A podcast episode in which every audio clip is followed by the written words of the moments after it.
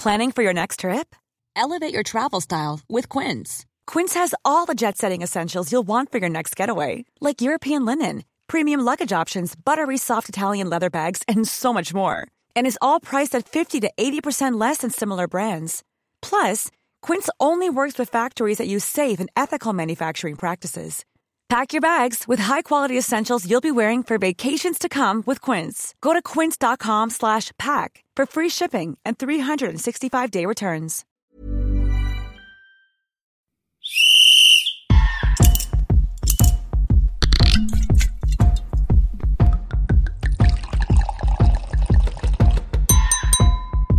Well, I think we've decanted for long enough. It's time to sit back and enjoy Two Sharp Reds with Mark Schwarzer and Ollie Gill.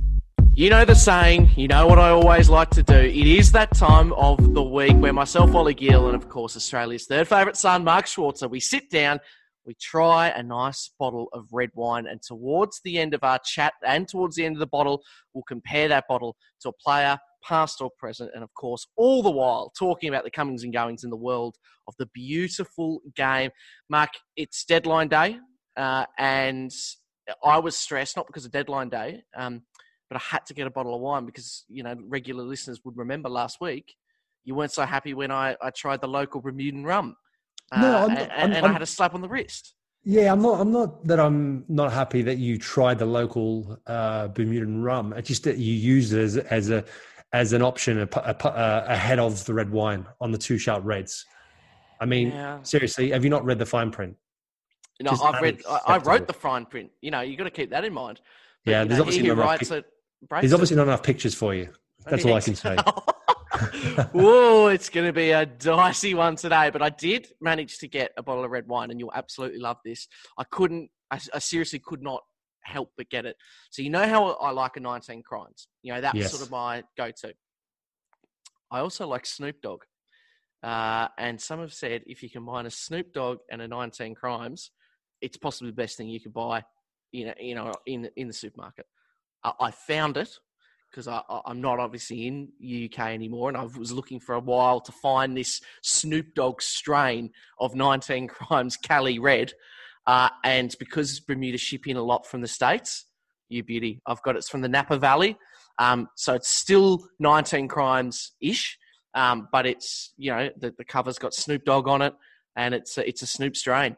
And I, I cannot wait to get into it. Oh, I'm even surprised you're opening it. Or have you got? Have you bought a couple of bottles of wine to keep? No, luckily there's a few on the shelf. I thought I, I needed to ask. I'm like, are these collector pieces or do you get them in all the time? They said, don't worry, there will always be a bottle. So... And and uh, price-wise, if you don't mind me asking? Uh, Snoop has bumped the price up a little bit. You know, if you if you want the dog, uh, the D O G G, you got to spend up a little bit. So in pounds, I would say fifteen. I reckon wow. fifteen pounds. Ouch. Yeah. You got to remember, though, a, a, a loaf of bread is about eight bucks here. so, so no matter what, uh, you, you're going to be struggling. But it's nice, full and dense with a strong black and blue fruit notes up front, complemented by bright red, slightly candied fruit flavours in the background. The darkly toasted oak ties it all together, along with a slightly sweet finish. Very sweet wines from California in general. Um, so, yeah, I'm looking forward to, to my Snoop Dogg wine. Nice. Very good. I'm excited for you, actually. I, I wish Thank I was you. there to be able, able to try a bit of I Snoop Dogg with you as well. Yeah. yeah I, I, I think it's got a hint of the green stuff as well. Yeah. Yes, exactly right. It's a bit so, leafy. Uh, now, what, what wine have you gone for today, Mark? I've gone for an Italian wine, mate. So I didn't want to go the predictable route of going Spanish. So I've gone for a Tesoro Trovato. It's a Vino Rosso, Stefano Di Blasi, twenty fourteen. You. I think uh, he plays for Juventus, doesn't he? Not anymore. They Not sacked anymore. him off. Right. It's a Cab Sav. Uh, adds structure and body with a third cask giving freshness. And the funny thing is, actually, it's actually imported, and the company that imports it are in Norwich. That's and it's on brilliant. the back of the wine. That's brilliant. Go.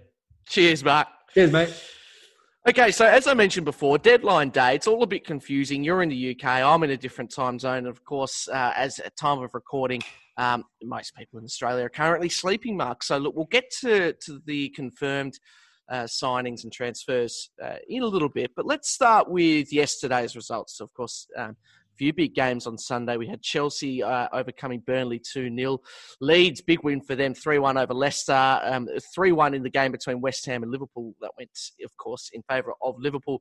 And finally, on Sunday afternoon, Brighton got over Tottenham one nil. So, lots to talk about. We'll start with Chelsea. Uh, first win for Thomas Tuchel. Um, as I said, two nil. But when you think about the fact that Azpilicueta and Marcus Alonso scored, that must be a little frustrating in the grand scheme of things for Tuchel, do you think? Or, or, or would he just be thinking, thank goodness I got the win? No, I don't think frustrating at all. Actually, it's justification, the fact that he's that he's gone back to Azpilicueta, Alonso. I know Azpilicueta had played a little bit of late under Frank Lampard. Um, obviously, Alonso was frozen out altogether. Uh, Jorginho, Kovacic in midfield wasn't kind of the, the go-to anymore. Um, interestingly, you know, he, he made quite a few changes, Thomas Tuchel, from the midweek game. Um, and he brought in Mason Mount uh, ahead of Kai Havertz. Uh, Timo Werner started. So it was a really interesting way of, of moving his team around. I just thought he may stick with Kai Havertz, but he wanted to rotate a little bit. And it worked really, really well. And the fact is, you know, he's got Marcus Alonso coming on. They play with a back three, with Rudiger, Silva and Azpilicueta. And Alonso, is that's his best. The, the best system for him to play in is with that. And he can be that wing back.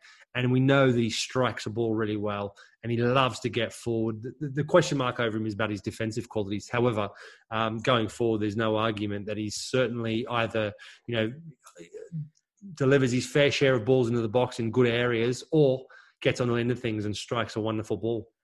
So when you talk about some of those guys that were rotated, I am really glad that we're bringing this up because I um, I've got to give it to him. I'm really impressed with the fact that he almost um, went into it thinking, right, I've got two games in really close, you know, quarters of each other. I don't have a lot of time with these guys going into the Wolves game, then the Burnley game. So I'm almost going to play two different sides. I've got my boys that I, I feel like aren't going to change, you know, probably Silva, uh, Mendy, some of these guys, but then virtually just switch things around. I think it was a really good way of, you know, I think, or do you think that the message that sends to the players is everyone's got a chance? You know, he's at, in the early stages, he wants to see what everyone can do.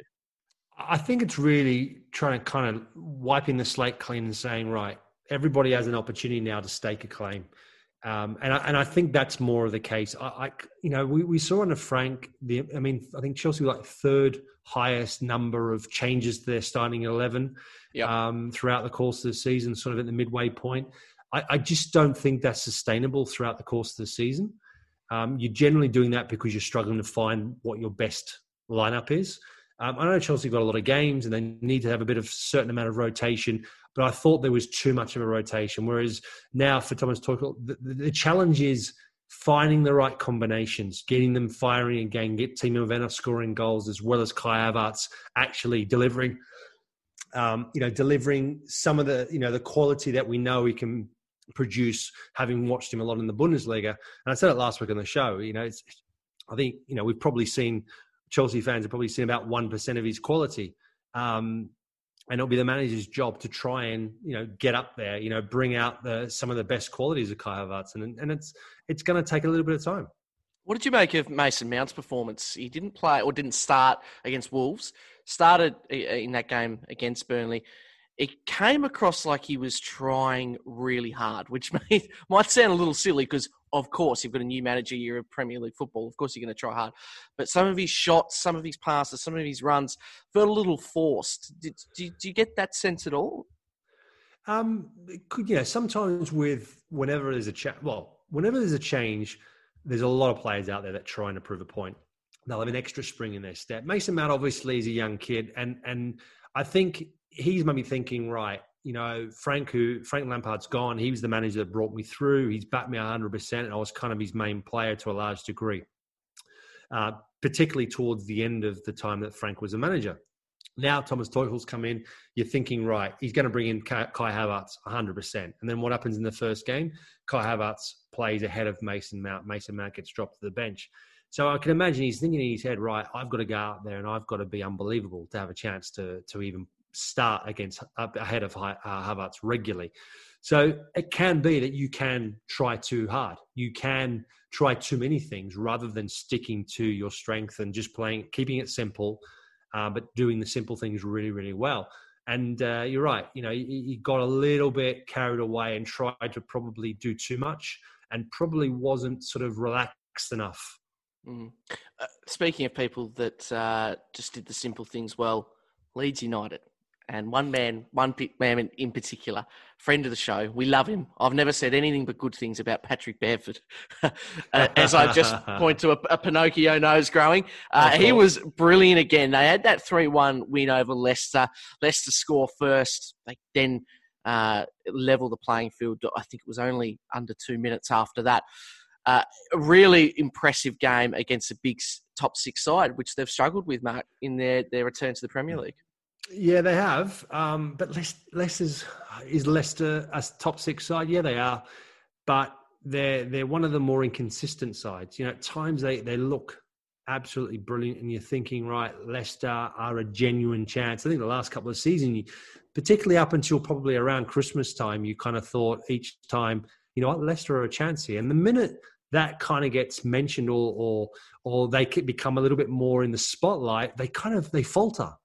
Mm. Um, I think for Leicester, for a lot of the players, I think they feel a little bit just um, probably too relaxed, too easy, um, that people are too happy just to be that team that are kind of punching above their weight, so to speak, for a lot of people, that they're there or thereabouts in the top four, um, but at least trying to qualify for Europe.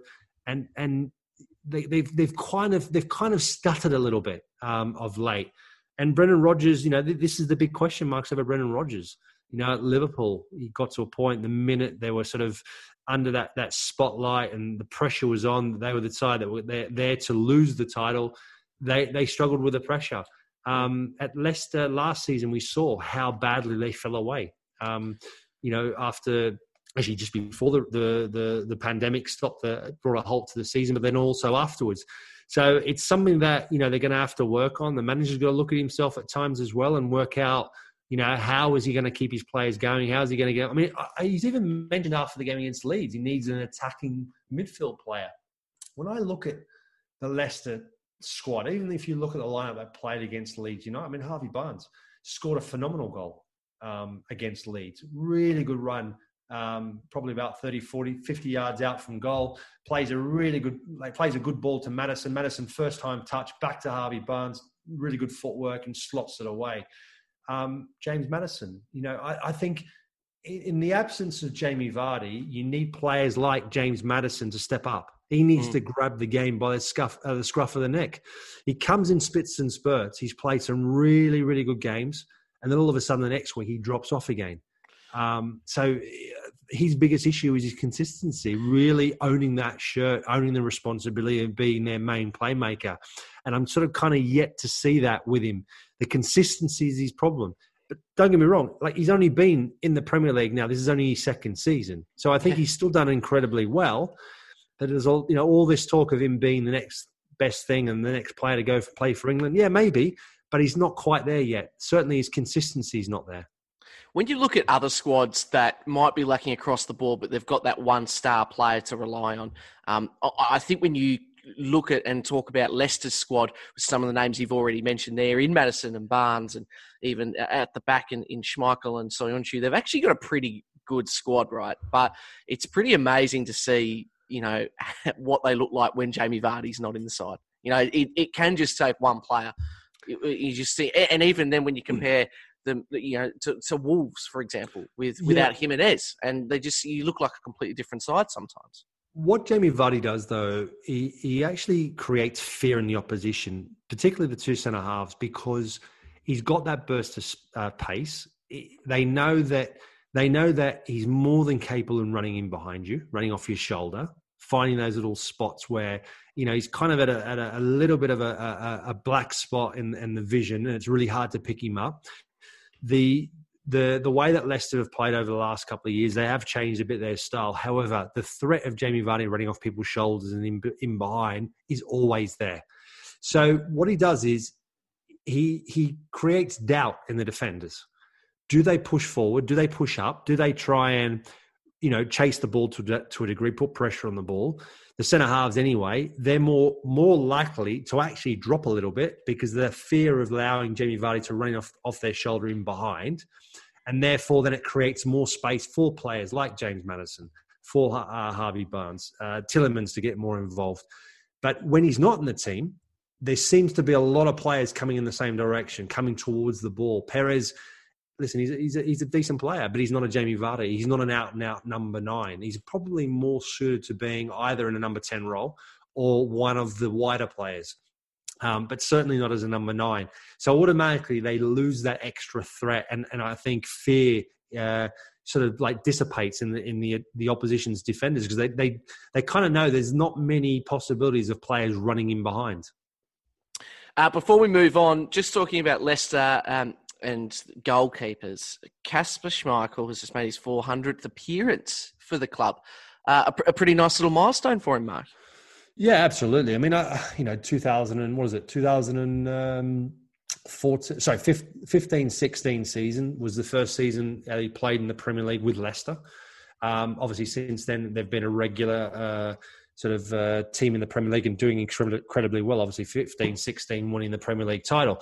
Um, and listen, he's, I, I, I'm, I have to say, I have to give him credit because I think he's done, I think he's exceeded a lot of people's expectations. I certainly didn't think he would, uh, to, you know, get to the level he has as consistently as he's been.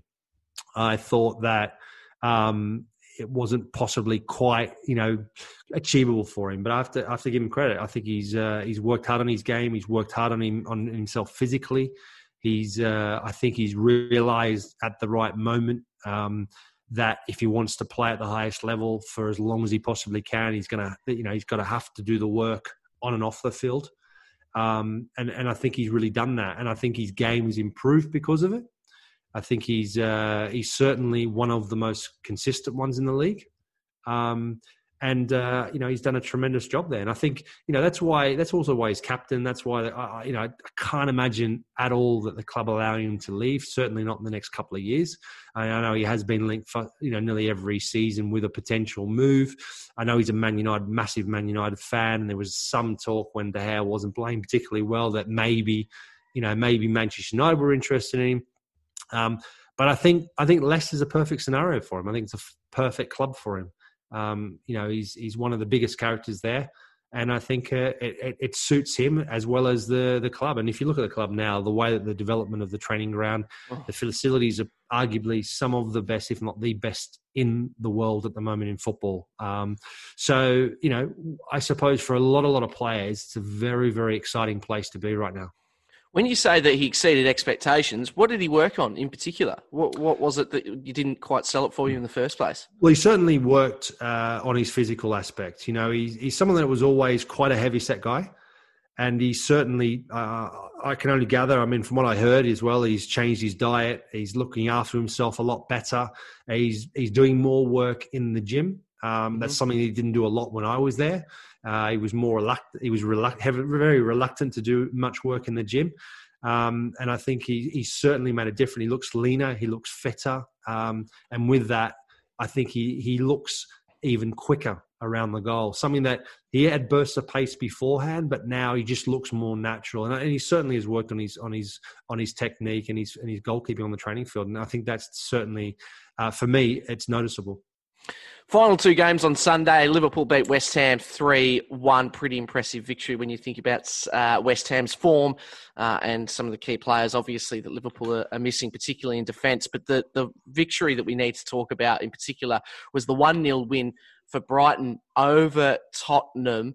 Um, I suppose when you look at those sort of anywhere from fourth to sixth and seventh, it was a, a pretty big weekend, really, to make up that table, what with, you know, Leicester losing, as we just touched on. Um, but particularly for Brighton, they, they're still now in seventeenth uh, spot, um, twenty-one points, uh, with Fulham behind them uh, with fourteen points. So that is one monumental victory when I think in seventeen games' time, Mark, we could probably look back and go, that was either, you know, hopefully for them, uh, the start of something really positive. It's a huge result because they hadn't won for so long at home. Um, that in itself is major. Um, it kind of it relieves a lot of pressure. um, and also gives the team a lot of confidence. Beating a team like Spurs um, at home, sort of creating that gap between themselves and Fulham. Fulham have obviously obviously have a game game in hand on Brighton, but you know Fulham haven't won. I don't know how many, how many weeks it is now they haven't won a game. So you know when you're down that end of the table, winning games is really hard to come by, and it's so important to get those points on the board sooner rather than later. Brighton needed that win desperately.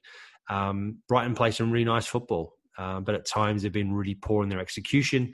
They haven't they haven't taken advantage of their opportunities, nor have they taken advantage of their possession. Um, and, and that's been a problem for them. I mean, last week against Fulham, they had some unbelievable chances. I have to say, um, you know, Oriola in goal was, was, was very, very good.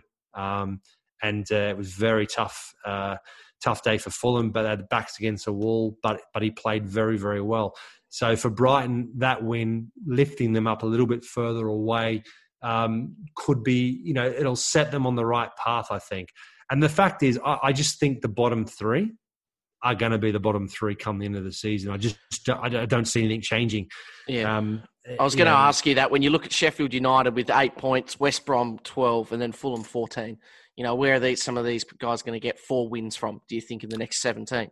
Well, the problem the problem you've got for, for teams like Sheffield United is eight points, right?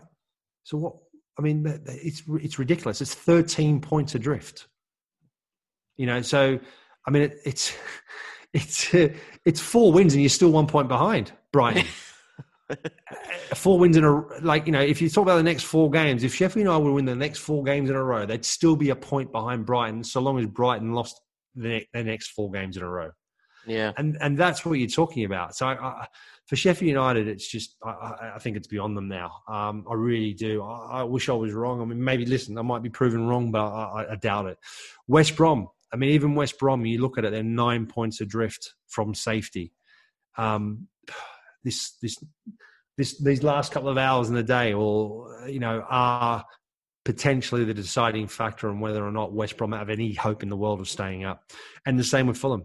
Hey, Mike, uh, we turn our attention to to a competition that uh, is going to be on Optus Sport, which I'm very much looking forward to.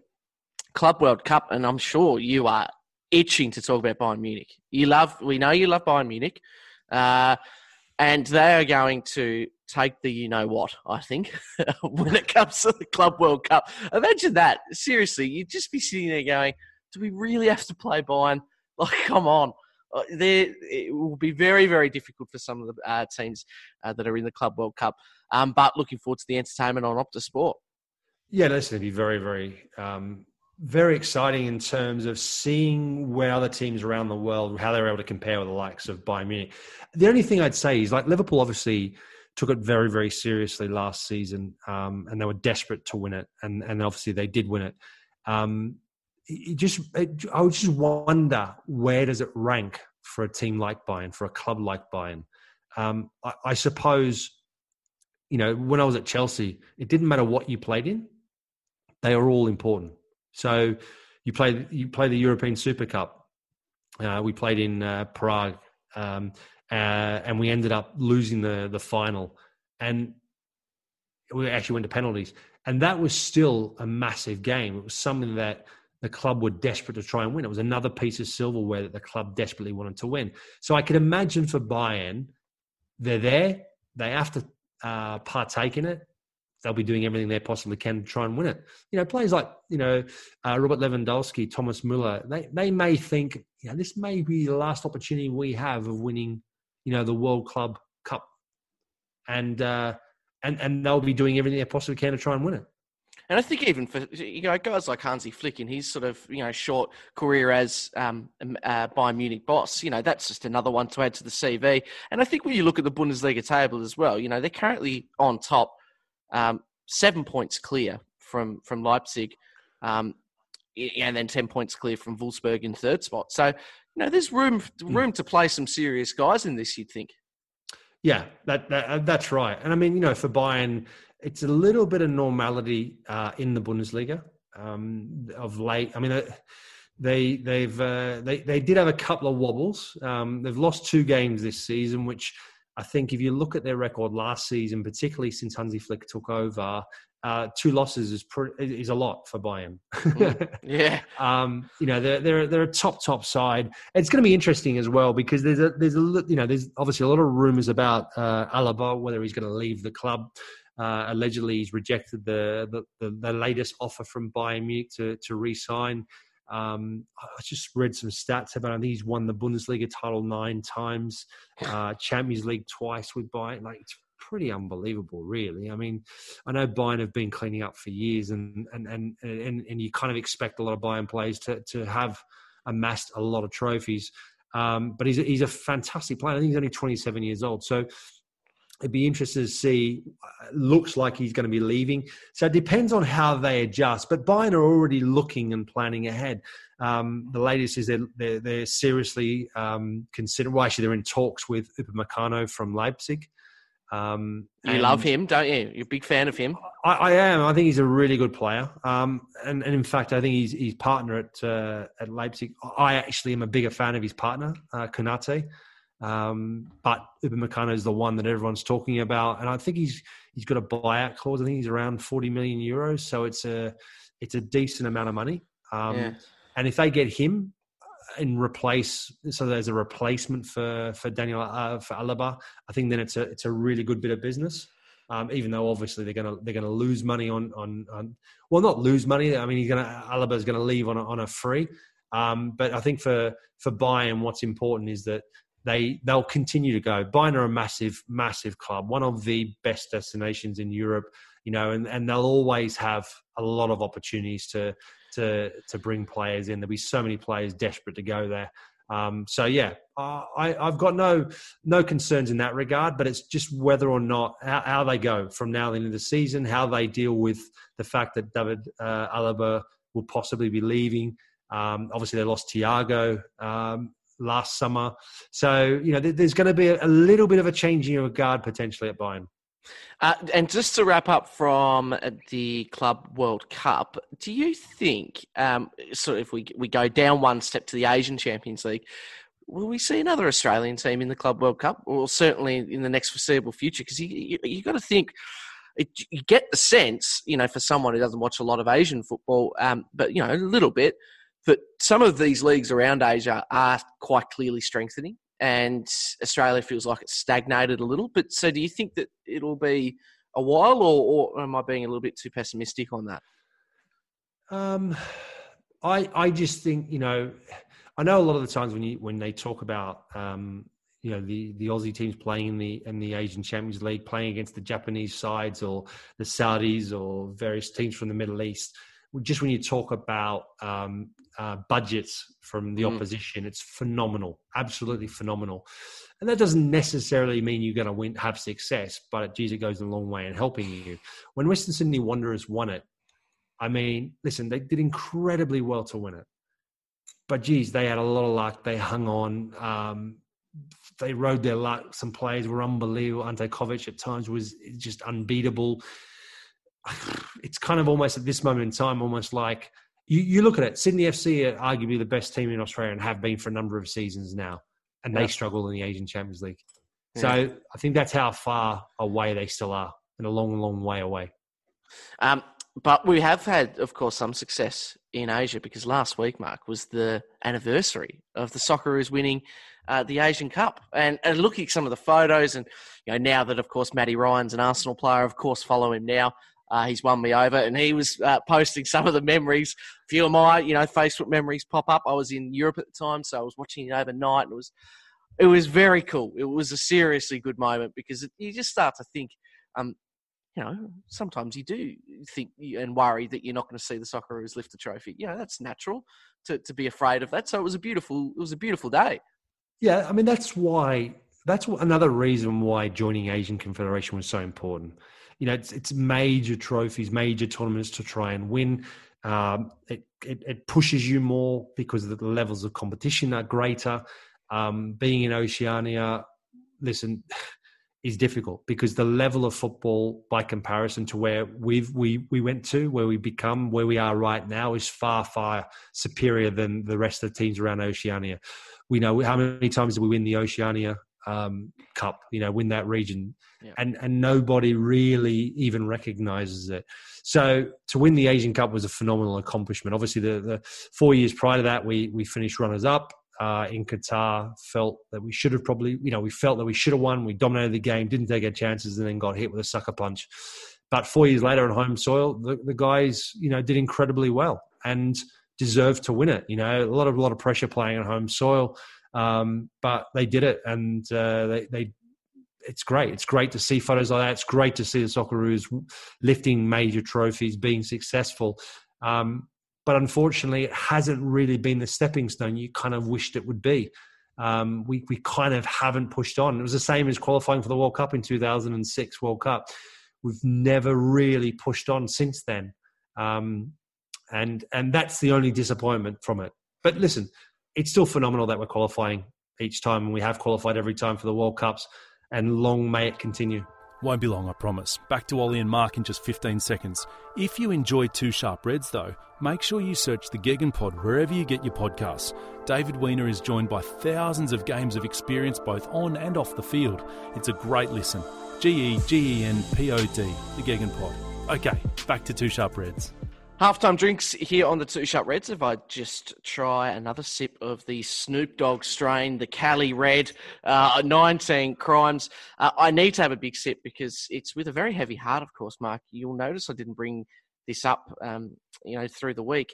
Of course, the big game uh, for us in our World Match Day sixteen between Dandy Town uh, and uh, your your guys, the Somerset Trojans, called off. Game was no. called off in the Bermudan Soccer League. Uh, oh. No, no good. What happened? Who knows? Just disappeared, and it's just, there's no news. It just didn't happen uh, for the looks of things. So, look, we'll have to wait for, for another match day to, to, to have the, the Inter Two Sharp Reds Bermudan See, derby. I, I forgot all about checking the result, and I thought you were gonna you were gonna tell me my team won, and that's the no. way you kind of started it. And then I was getting really, really excited and ready getting to pumped. give you some stick. Um, uh, but yeah, yeah, nah, heart, absolute heartbreak. Um, what an anticlimax! Hey, Mark, let's talk transfer deadline day. It's a little bit of a difficult one uh, for us because at time of recording, we've still got. Well, how long have we got in the U K? About four or five hours to go uh, until the end of. Uh, transfer deadline day. So I think we can safely say there's a few deals on the line that have been agreed in principle that we can feel probably comfortable at least t- talking about. But uh, you know what? If it doesn't go through, I'll just edit it out anyway. So not an issue. So let's talk about some of these deals. Obviously, we knew that this transfer window would be quiet for a number of reasons. One, or already pretty much always is uh, during January. You really only get two or three high, high profile people across Europe uh, leaving. But of course, because of the pandemic, uh, the old uh, purse strings are a little tighter. Um, the interesting one from a Premier League standpoint has always been what are Liverpool going to do to shore up their defence. You've got some seriously good players uh, like your Jordan Henderson, who is fine to fill in every now and again, but when you're trying to win the title, you can't be putting him out of position like that. So there's a few no. names uh, that they're, they're wanting to get. I suppose I want to ask you, is the difficulty for them trying to... I mean, yes, it's Liverpool, right? So I'm assuming lots of people are going to find it very difficult to say no to going to Liverpool. But it must be difficult to find a young player who knows they might only get, let's say, for argument's sake, ten, twelve games in. And then when certain guys come back, you know, notably Virgil van Dijk, they're going to then be third or fourth fiddle. Um, yeah, to a large degree. I mean, obviously, uh, what, what looks pretty much already certain that's going to happen is the Ben Davies going from Preston North End. He's going from Preston North End to uh, Liverpool. And, and again, that is a case of desperately needing to get cover. twenty-five years old, um, supposedly signed a pre-contract with uh, Celtic up in Scotland, uh, but has opted to sign for, for Liverpool now. And and uh, I, I think what's happened is there, you know, certainly uh, playing Jordan Henderson midfield uh, from midfield in centre half is listen. He, he, like you said, he can do he can do a really good job. He's versatile enough to do so, but then you lose so much in midfield. And ultimately, when you come against come up against the better teams, the the, the good teams, Henderson's also going to be found out as a centre half. He's not a centre half. That's definitely not it. I think that uh, you know Henderson's. is, is a player that is far better in midfield than he is playing at centre-half. Uh, Fabinho, I think, is probably the one of the two. Obviously, he's played there longer, um, is, is capable of staying there, and they're able to adjust well enough and still be able to to be good enough to to win the league with him playing centre-half as well. But they need some more cover. Uh, Nat Phillips has struggled at times, Reece Williams as well. Um, and obviously, Joël Matip, I mean, gosh, talk about, you know, breakable, unbreakable. Is that the film? Um, yeah. He's yeah. Um, yeah. like unbelievable. Just how, how many times he's injured and yeah. supposedly now out longer term with a serious injury. So that's a big loss for Liverpool um, in so many ways, more so because of the current situation. But saying that, how much time have they been able to to to have Joel Matip fit and in the team anyway? So it's no great surprise. His whole time, I think, has been pretty much marred by by various injuries. Um, so, yeah, centre-half, and people have been crying out for ages saying, you know, Liverpool have to go out there and do something about it. And what always surprises everyone, and it does also surprise me to a large degree, is why do they wait so late into the transfer window? Why do they wait to the last minute? And particularly when the, some of these guys you're going for aren't particularly, you know, the highest of quality. So surely you could wake up tomorrow and go out and get some of these guys if you're Liverpool. Yeah, you would think so, but it's it's all gamesmanship. It's trying to get the right amount of money for them, waiting to the last minute, coming in with an offer that, that you feel is more appropriate for that sort of player. Um, the club's got to make a decision there and then, because if they turn it down, that's it. They've missed out. In the case mm. of Ben Davies, they're going to get nothing at the end of the se- season. Um, uh, with Ozan Kabak, he's a, a very, very talented young player, twenty years old, um, of Turkish descent. He's, he has struggled as well, though, in the Bundesliga. Mm. But he struggled because the team have been so poor, Schalke. They've been incredibly poor. Um, so he's one of their valuable assets. The club are in all sorts of issues financially off the pitch and on the pitch. They're, they're in a desperate position. Unlikely, I think, at this stage to stay up. I, I just can't see it. Getting rid of their best players again. Uh, Winston McKennie loaned out earlier on in the season. Looks like Ozan Kabak, the next best player, being loaned out again. Uh, Liverpool option then to buy him in the summer. The loan fee's not even huge. It's like one million, rising mm. to one point five million, depending on, on uh, in potential add-ons and so forth. So that in itself is strange. You know, why would Schalke, are they that desperate that they need a million, million and a half pounds? Um, that's bizarre. That, that really does surprise me. It's different if Liverpool came in and said, like, listen, we'll give you a loan fee of five million pounds. I can kind of understand a little bit more that Schalke are going, right, okay, we'll take that. Because yeah, I, I understand what you're saying, but then we're assuming that is, when that deal goes through and it looks like um, to, you know, uh, it looks like it's uh, to, according to principle, it's it's happened. But um, Mustafi would go the other way. Is the is the, you know we're, we're sort of reading right now via Sky News that uh, his contract's been terminated at Arsenal. Uh, he would then sign a short-term deal.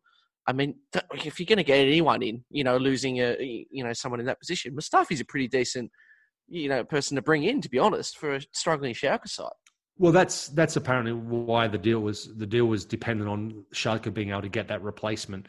And yeah, I, I, absolutely. But still, you know, I don't know. I mean, it, it's you don't know what's going on behind the scenes. Clearly, the, the club's in crisis and has been in a crisis for a long, long time. Um, and it's just a shame to see it because it's it's a phenomenal club, but it's just in in such a bad, bad way right now. And the decisions on off the pitch are incredibly strange and have been for a long, long time. And it's no surprise that they are where they are because of ongoing bad decisions that have been made. Lots of loan moves uh, going in and around uh, England uh, across all levels. We know um, Glenn Murray, he's gone uh, to Nottingham Forest, uh, which is a, a decent move for them. But I want to ask you about one of your favourites. Yeah, I know you've got a few signed posters, lots of footy cards. You like to swap them with your mates, uh, try and get the, this guy in.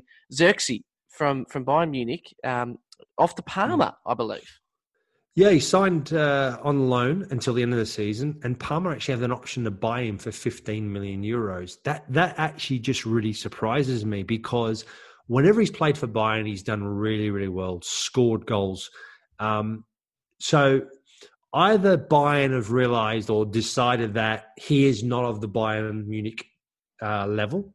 Maybe the player has had falling outs. You, you just don't know. But I still find that a bit low, the price, fifteen million euros, to agree that sort of fee. I, I would have thought he'd be worth a bit more than that. Um, I think he's a very talented young man. I suppose, uh, you know, Bayern are in the best position to know whether or not they believe he's at that level. You know, you you've got to understand, Bayern's level um, is so high. It's a bit like it's a bit like Chelsea's a couple of years ago.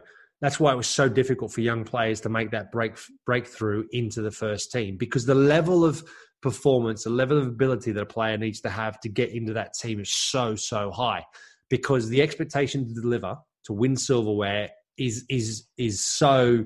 so huge. Um, the pressure's there. They need to deliver every season. Chelsea was the same. It is it's kind of to a large degree the same.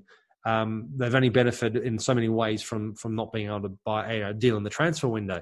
So Bayern obviously have decided he's not quite at the level that we need him to be. So can is he a player that could replace effectively Robert Lewandowski, or at least, you know, make a mark as a number nine, as the regular number nine for Bayern Munich in a year or two's time? But then also, Xerxes might go, you know what? I don't want to wait that long. I want out now. I want to go and play. It's my time now. And that could well be the case. And it seems like it was probably more the case. So much uh, going on in the world of transfers. And uh, by the time that the window wraps up, make sure you go across to all Optus Sports social media accounts, and they'll have all the comings and goings and the official signings uh, as the window winds down. Now, before we start to wind down, Mark, I thought I'd uh, introduce something a little special. I thought this was an appropriate time to do so. I've got a few questions for you here, but I want to do a Premier League mid-season awards do. So, you know, put your tie on, bow tie, raise your champagne. I want to know... Uh, Who's been the best signing so far? Um, you know, signing from um, the start of the season. Worst signing. And then we're going to do a most improved and a most disappointed. I want to know those. So, you can have a moment, but drum roll, please. Best signing so far in the mid-season award. Who does it go to? I think... You know, you you look at the signings that have that have occurred throughout the course, uh, well, since the start of the season, and there really is. Mm, there's two players that probably come to mind, um, straight off the bat: Diogo Jota at Liverpool, and then uh, Højbjerg at Tottenham. Mm. Um, and I'm just trying to think: is there anyone else? Is there anyone else that has really? Hummers would mark. Probably make a statement, you'd think, at Everton. Yeah, but he, he, he first four or five games, absolutely. But then he got injured, dropped off a little bit, hasn't been that, hasn't made the same impact. Um, Gylfi Sigurdsson's probably been the better signing. Yeah. It's, it's almost like he's been, it's almost like he's been reborn, you know, because of James Rodriguez has come, he's found himself out of the team, and then he's back again, and he's, he, I think he's been better. A lot better than what we've seen in the past. As well as start, as good a start as Jota's had. Yeah. I think the fact that Højbjerg has played pretty much every game, mm-hmm. I think he's had a bigger impact now, purely because of playing so many more games. If Jota had played and continued to play like he had been, he would have been winning it hands down. Mm-hmm. But the fact he's been injured... Um, and Ollie Watkins has got to, I, I have to mention him as well, because I think he's done really, really well. But I'm going to have to give it to Højbjerg, because I think I think he's had probably the biggest impact out of all those plays because of the amount of games he's played. Well, congratulations to Tottenham Hotspur and Højbjerg there. And that brings us on to the worst signing, Mark. M- mid-season, this potentially could yeah, change. I, I, it hurts you me know. to say this. It, oh, it really does pay me to say it. Yeah. I just think there's only one real winner here. I don't think, well, winner, loser. Yeah. I don't yeah. think there's anyone that comes close potentially. Okay. Um, I don't know. Are you, do you do you know who I'm going to mention? Um, I've got a few in mind though, so I, I'm surprised that there's one out now. Well, there's one that just failed. Pops out. One one of them's just jumped at me. The minute you said it, I went, "Oh, that's easy." Go on. Go on. Kai Havertz. Yeah. Yeah. Is that is that fair? Yeah, super fair. Yeah, yeah. I, I just, you know, so many things. You know, listen, transfer fee's not his problem. It's not his fault. Um, but the whole package, you know, he hasn't delivered. And I said it last week, one percent so far you've seen of his ability. Um, it's not good enough for that, for that type of player, you know. And, and when I say it, I'm trying to say it in the nice possible way, not good enough. It, it isn't. And I'm sure he's feeling incredibly frustrated. He had COVID. He struggled to get back from it. And then obviously didn't quite go to plan with Frank. Obviously, you know, losing his job. That's all changed. Hopefully for the second half of the season, we'll see more of the genuine Kai Havertz. But at the moment, I think he's probably, he's been, yeah, he's been the one that's been the most disappointing from all the signings that have been made. Uh, I was going to give mine to Willian. I think he's been a, a bit of a shocker, to be honest. But uh, when you I, I, when you tell me about Havertz there, and you think of all the things combined, I think yeah. it's probably. I, fair I, I think I just think that Willian played the first couple of the season games of the seasons really well. Yeah, he's probably played four or five really good games of, with with Arsenal at the beginning. Yeah, I don't remember Kai Havertz actually having a really good game. Well, commiserations to Chelsea Football Club and Kai Havertz on the worst signing of the mid-season Premier League awards. Two last categories we've got here uh, on this night of nights. Uh, most improved. So this is someone that uh, I'm going to say has to have at least had a year in the Premier League uh, prior, uh, and he's been the most improved. Who have you got?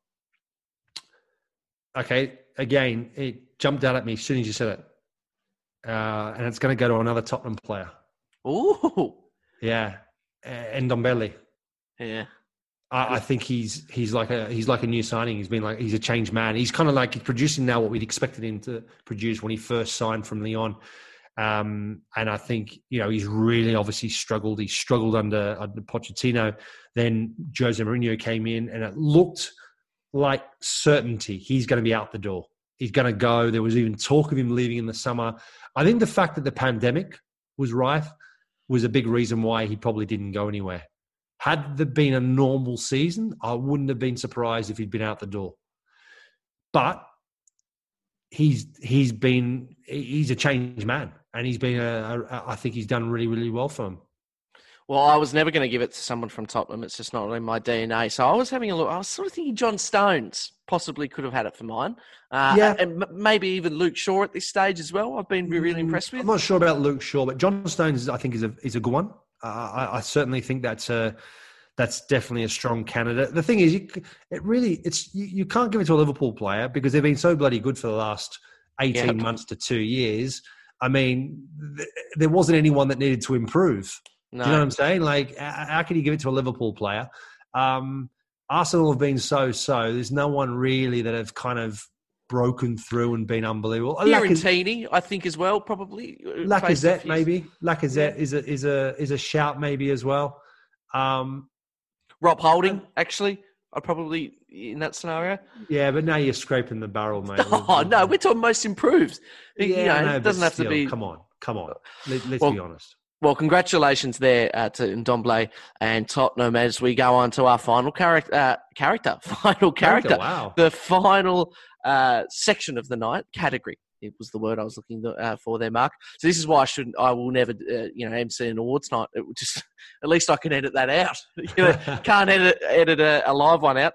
Um, but most disappointing player in terms of, I'm going to use the same. Um, rules for most improved. They had to have at least have had a year uh, in the Premier League.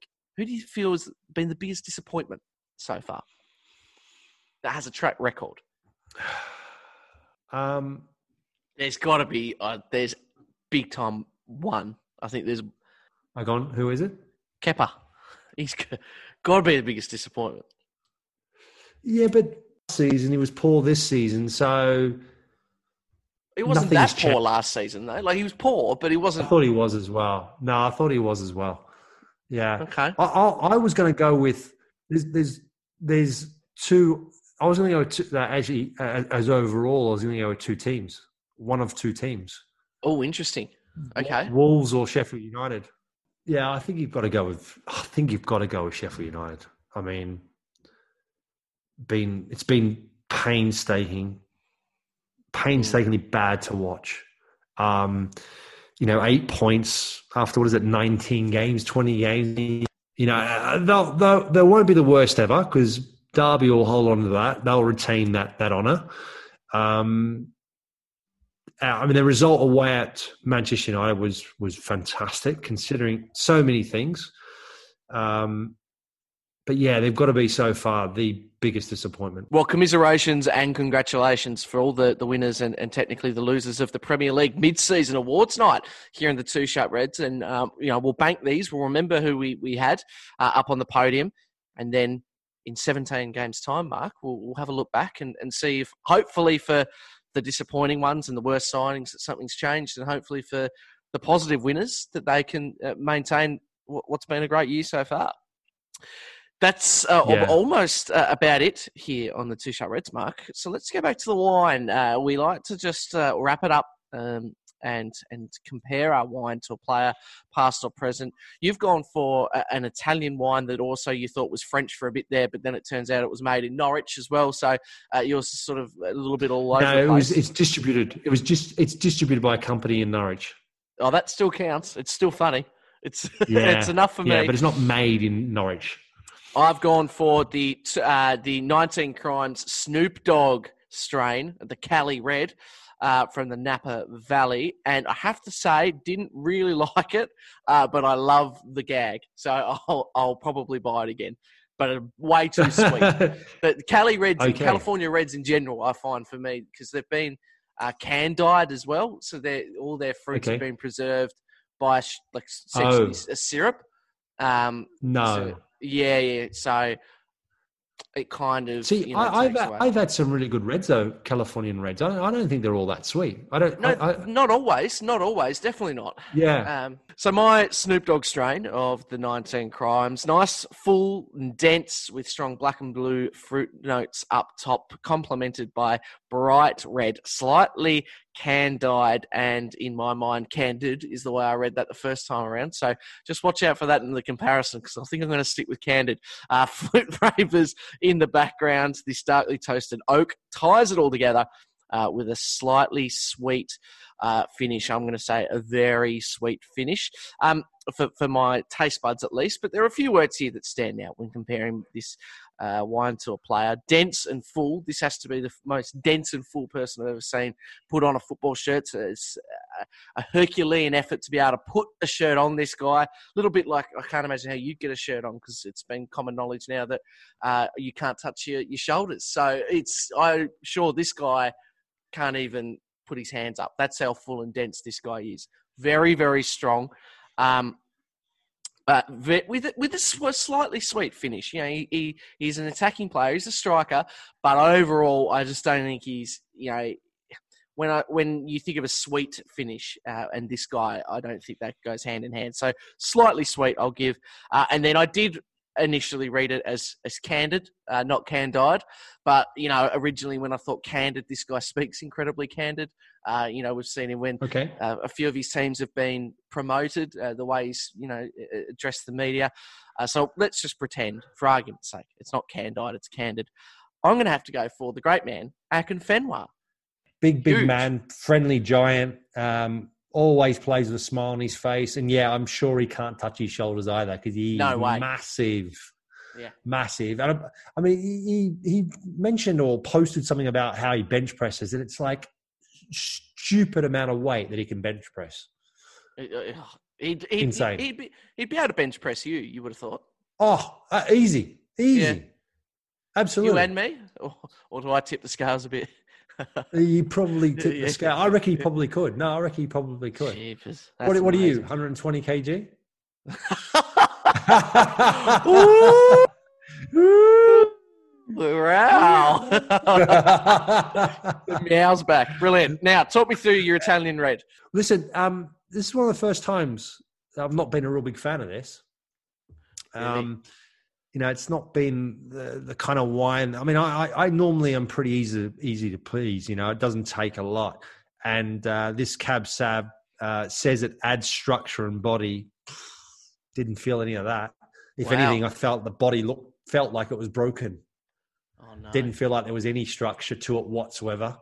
Um, I suppose it's not something you necessarily uh, associate with Italians, being structured and, and disciplined no. and, and uh, you know, being on their game. It's not something that you kind of tend to associate with them. They're generally more passionate and off the cuff in a lot of ways.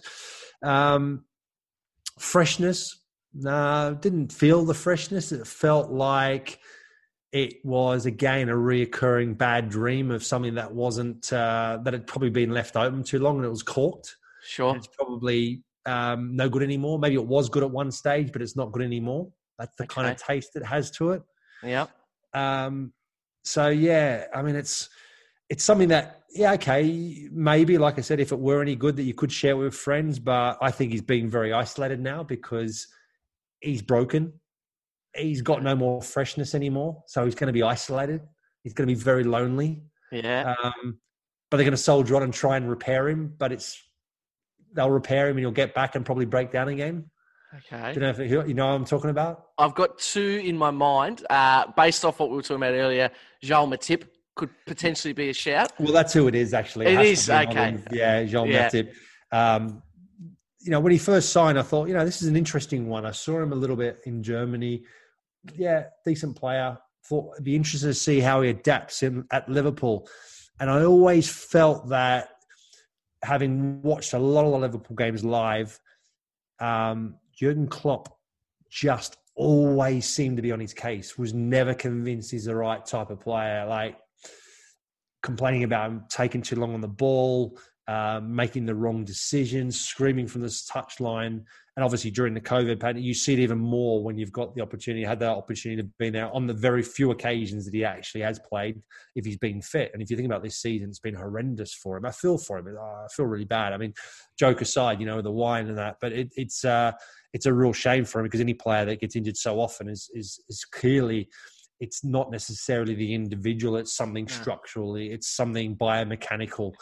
Uh, look, disappointing end for us both. You know, first time that we've both not been over the moon about our wines, but that's the joy of the two shut reds. It is going to always be a bit of a lucky mix, a bit of a, a pick and mix, uh, if you will. And, and generally over the course of a year, we've done really well.